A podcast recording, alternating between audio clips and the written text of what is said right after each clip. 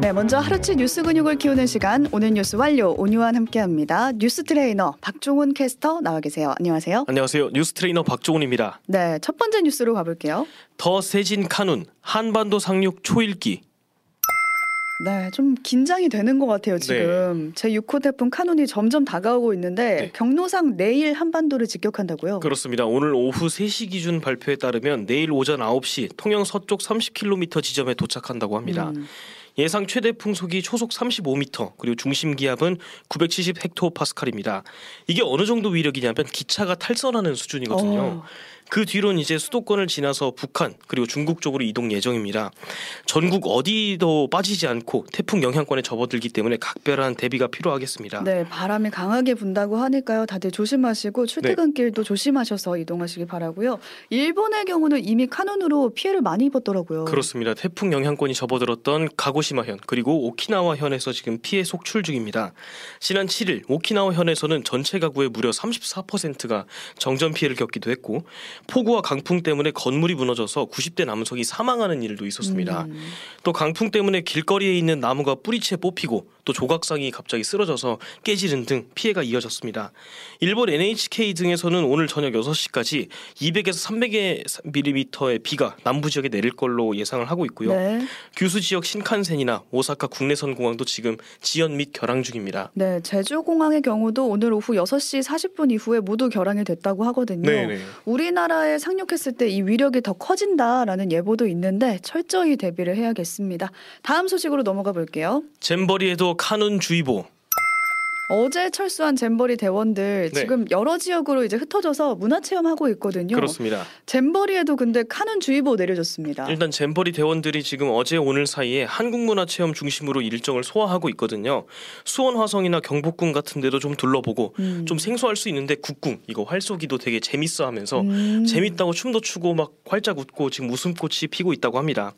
그런데 태풍 카눈 북상 때문에 내일부터는 야외 활동이 자제될 걸로 보입니다. 음. 이상민 행정안전부 장관이 오늘 브리핑으로 계획을 밝혔는데 일단 내일은 태풍이 직접적으로 우리나라 영향을 주기 때문에 야외 활동은 모두 못하게 할 예정이라고 합니다. 네, 혹시 모를 안전 문제가 있을 수 있기 때문에 그렇게 한다는 건데 네. 당장 금요일로 예정된 K-팝 콘서트는 어떻게 되나요? 일단 그게 서울 상암 월드컵 경기장에서 열릴 예정이었는데 그리고 잼버리 폐영식도 해야 되거든요. 음. 근데 이쯤에는 태풍이 아마 우리나라를 이미 빠져나갈 걸로 보여서 행사에 전혀 지장 없을 거라고 합니다. 네. 안전장치 철 저히 하겠다고 했고 취소 가능성은 거의 없을 거라고 하네요. 네, 오늘 참가자들이 탄 버스가 교통사고가 났다. 네. 이 소식도 전해져서 모두들 놀랐는데 경상자가 한 3명 정도 나왔다고 좀 전해지고 있고요. 네.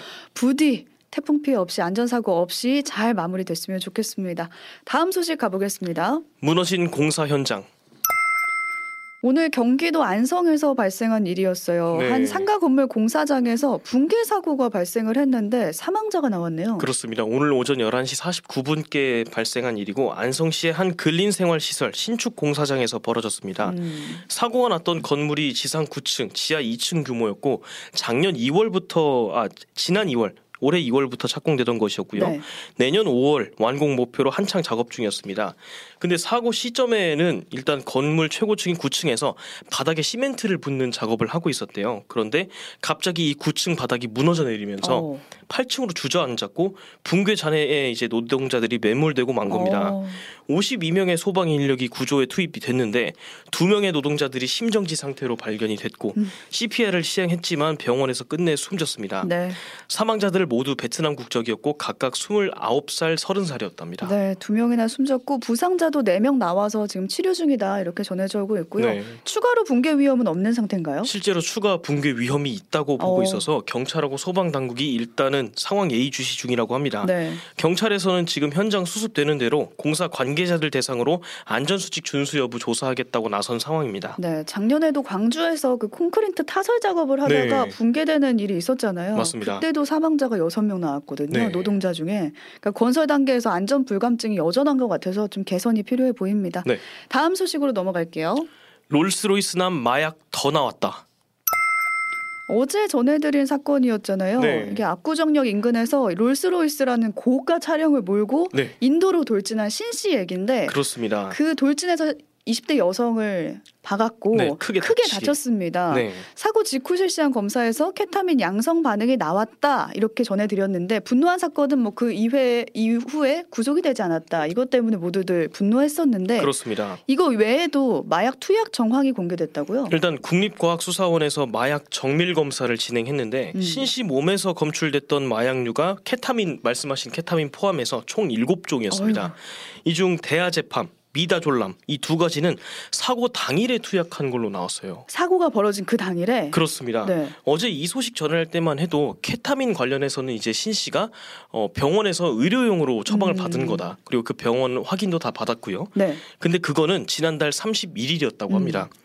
근데 신 씨가 사고 당일에도 서울 강남의 한 성형외과에서 아까 말씀드렸던 이 마약류 두 종을 투약한 걸로 밝혀졌습니다. 그러니까 이미 처방받은 마약이 검출된 게 아니라 네. 이번에는 당일에도 투약을 했던 그 마약까, 마약까 지 검출이 됐다는 거네요. 그렇습니다. 그래서 경찰에서는 이런 검출 결과 그리고 사고 당일의 행적을 기반으로 해서 다시 한번 구속영장을 신청했다고 합니다. 네. 경찰 관계자에 따르면 애초에 케타민 검출만으로는 구경, 구속영장을 신청해도 기각될 가능성이 좀 높았다고 해요. 음, 그래서 지금은 영장 나오는 대로 약물 관련 혐의도 같이 수사해서 송치할 예정이라고 합니다. 네, 이 소식 관련해서 누리꾼들 비판이 엄청 거셌는데 어쨌든 이번에 구속영장이 다시 청구됐다. 이 소식까지 전해드리겠습니다.